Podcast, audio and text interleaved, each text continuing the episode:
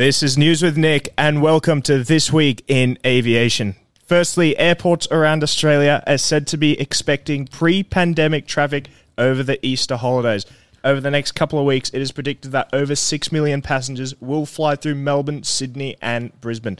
This is split up with 2.1 million passengers through Melbourne, 2.4 million passengers through Sydney, and 1.4 million passengers through Brisbane. Now, most of these passengers will be domestic travellers around the country. However, international travel is bouncing back too and is predicted to return to pre pandemic levels next year. Especially given China are relaxing their COVID 19 quarantine policies, they're a huge market for us. Well, not only for us, but for the world. So I'm going to open this up for discussion with the lads. So, aviation recovery in 2023, something to definitely get us excited about. Oh, 100%. We get to see more planes in the sky finally. And when we go plane spotting as well. Yep. That's more, what I really wanted to say, but yes.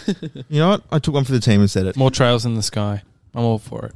Well, in the past month, Melbourne Airport has actually had two bits of exciting news from an international standpoint. Latam Airways have said they will be bringing back a Dreamliner from Santiago in Chile to Melbourne. Yep. I think Is it three, three it's, times, th- it's three, ti- three times a week. three times Yeah. a week. Yep. And El Al. So Israel's wow. national carrier has said that they want to bring their Dreamliner from Tel Aviv by June of 2024. Don't mind if I do. Yeah, I've I've always wanted to to travel. them. I've always wanted to travel in Latam. I feel like it's such a underrated airline. You can travel from Sydney to It's Auckland all if for you me. want. Yeah, there's a few like that, right? Mm. Few, few Trans Tasman Yeah, Fifth Freedoms. Fifth, Fifth Freedom, yeah. I mean, you've been on United Airlines Fifth Freedom. Yep. That's Emirates, been that's been mentioned in the podcast. Emirates Fifth Freedom as well. Yes, Curtis. Shout out to my brother Sam on that one. Yep, locked himself in the toilet. That's Ross, right. Ross wet himself in the seat. Okay. I didn't see it. I was in the baggage compartment. We're all happy about the international and domestic travel bouncing the back. more the merrier. Bring you know them what? in. I'm going to say Yeah. this now on the podcast. I know. One day, Yep. when, whenever that day will be, I would love to fly on L straight to Tel Aviv from Melbourne. Yeah. Don't you have a to? goal. I'm pretty sure you have to interview to be on those flights. Yeah. don't you? Apparently you do. If you're if you're not Israeli, I think that you need to get an interview. They're pretty strict. Like Yeah. every El Al plane has anti missiles on it. Like That's pretty That's and crazy. I've even heard a. Ru- I'm going to say it's a rumor now, so don't quote me on this. But and sorry, Al, if you were to board that aircraft, you wouldn't know, but there would be about ten Mossad agents on board without you knowing. Mossad being the CIA version Yeah. of Israel. Yeah. Right. So Like air marshals, but on yeah, steroids. like pretty much safe airline from what I've heard, and yeah, we'd love to fly with them one day. I got to say, a lot of people, when I worked at Menzies Cargo, a lot of the oldies who used to work at uh, Ansett and then, you know, Donata and now the Menzies and so on and so forth, a lot of them were like, oh, yeah, the good old days when we had Lufthansa freighters and blah, blah, blah. And I thought to myself, I wonder if we'll ever see Lufthansa in Melbourne again. Well, that's the thing. A lot of people when they go to Melbourne and they see the Or LA, well, the we won't board, they see they see British Airways, they see like Lufthansa, they see like heaps of airlines in Europe. It's Air France. Air France, and everyone's like, these planes aren't here. Where are they? People don't understand code sharing. That's right. They got to appreciate what they got here in Oz, huh? Our pilots are probably some of the most There's experienced pilots in the world. That's right. That's right. So I say all for it, even if we don't see some of the. Uh, w- w- I was about to say, oh, what if we saw Alitalia again? But that's never happening. So that's- Rest in peace, think Any Alitalia. airport's going to see Alitalia again. yeah, ITA on the. Chance we'll see Tiger again. Secondly, I want to talk about Qantas's continued commitment to sustainability in the aviation industry. So, for those who don't know, the International Air Transport Association, or IATA, is the governing body for airlines across the world, including Qantas. And about a year ago, during their 77th annual general meeting, they highlighted an initiative that all member airlines signed onto, which was the commitment to achieve net zero carbon emissions by 2050. Now, in theory, this will be mostly achieved through sustainable aviation fuels, or SAF as we call it. Now, SAF is a form of biofuel which can be produced through agricultural products such as sugarcane or even organic food waste to produce fuel for the aircraft. And this fuel can reduce up to 80% of carbon emissions over the life cycle of conventional jet fuel it replaces. Now, coming back to Qantas's commitment to all this, last week they announced with Airbus they'd be jointly investing $2 million into a feasibility study at a Queensland based biofuel production facility.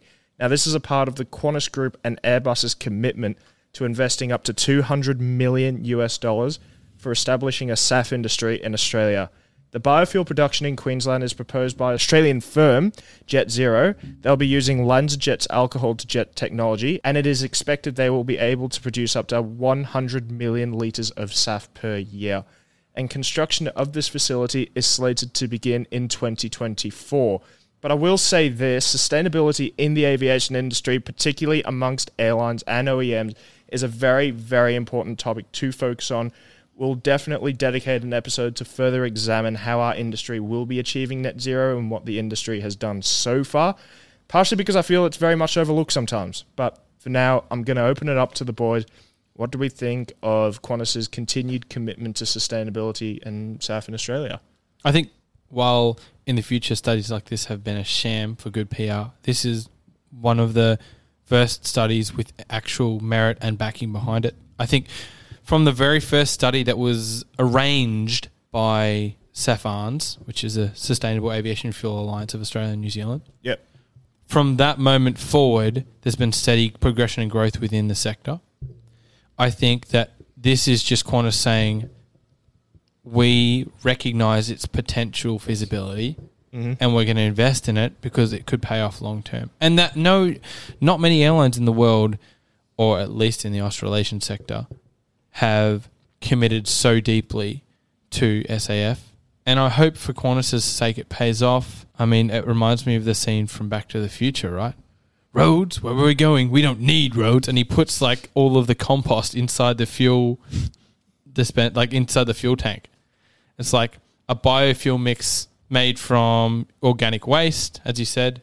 Uh, do you reckon this will set the precedence for other airlines in the region to follow to follow Qantas's trends? I was So- going to say that I feel like Qantas is always an airline that's leading in certain developments for future aviation ambitions. I think they want to be leading in this because I feel like this will help them on a massive scale when it comes to Project Sunrise. It's good. It needs to be a big legacy carrier that takes the lead on this. And I was going to say that Etihad will tell you that they were the first ones to actually invest in sustainable aviation. But yeah, okay, wow, you ran an, uh, a zero emissions flight by having all the cutlery be paper. That's fantastic. Great job, mate. And it was, uh, I think they ran 10% SAF, but still, it's not on the same scale as what we can expect out of this Jet Zero initiative. Yeah, 100 million litres of SAF per year. So Huge. Look, investing in fuel is one thing, but just reducing the weight of your aircraft in general by that that could have already have been done. Like, like so, say um, Etihad just changing their cutlery fr to plastic, as opposed to Qantas actually investing in the future and how fuel can be generated to be as fuel efficient as That's possible. right. Wasn't isn't what's which airline is it that has the olive story? That was American Airlines. That's a great story. You want to tell us? So there was a study done in uh, with American Airlines where they thought people in, in their head office thought that if they removed one olive from every first class salad on every American Airlines flight, they would save fuel. And it turns out just by doing that, they saved forty thousand dollars US in jet fuel savings just by removing one olive from every first class salad. I don't think the Greeks are going to be happy about that. I'm not. Expensive olives. And I think Qantas made the biggest savings by changing all their wine bottles on their planes from glass to plastic. Yeah, Christos is like, yeah, the Greeks, mate, they'd prefer to pay forty thousand for some olives. Oh, I want my olives. It's the largest salad. export, isn't it? Probably is. Christos, mate, those guns are the largest export. Let's be real, mate. Oh, you're too kind. We're talking about anti-missile defense. I'm thinking, mate, you got two of them right here. It's all. Nah, it's all you. All you. Thanks, mate. That caps off the news with Nick for this fortnight. Hopefully, you found something really interesting, or maybe you learnt something new. We'll be back next fortnight with some more juicy aviation news headlines. But until next time, bye for now.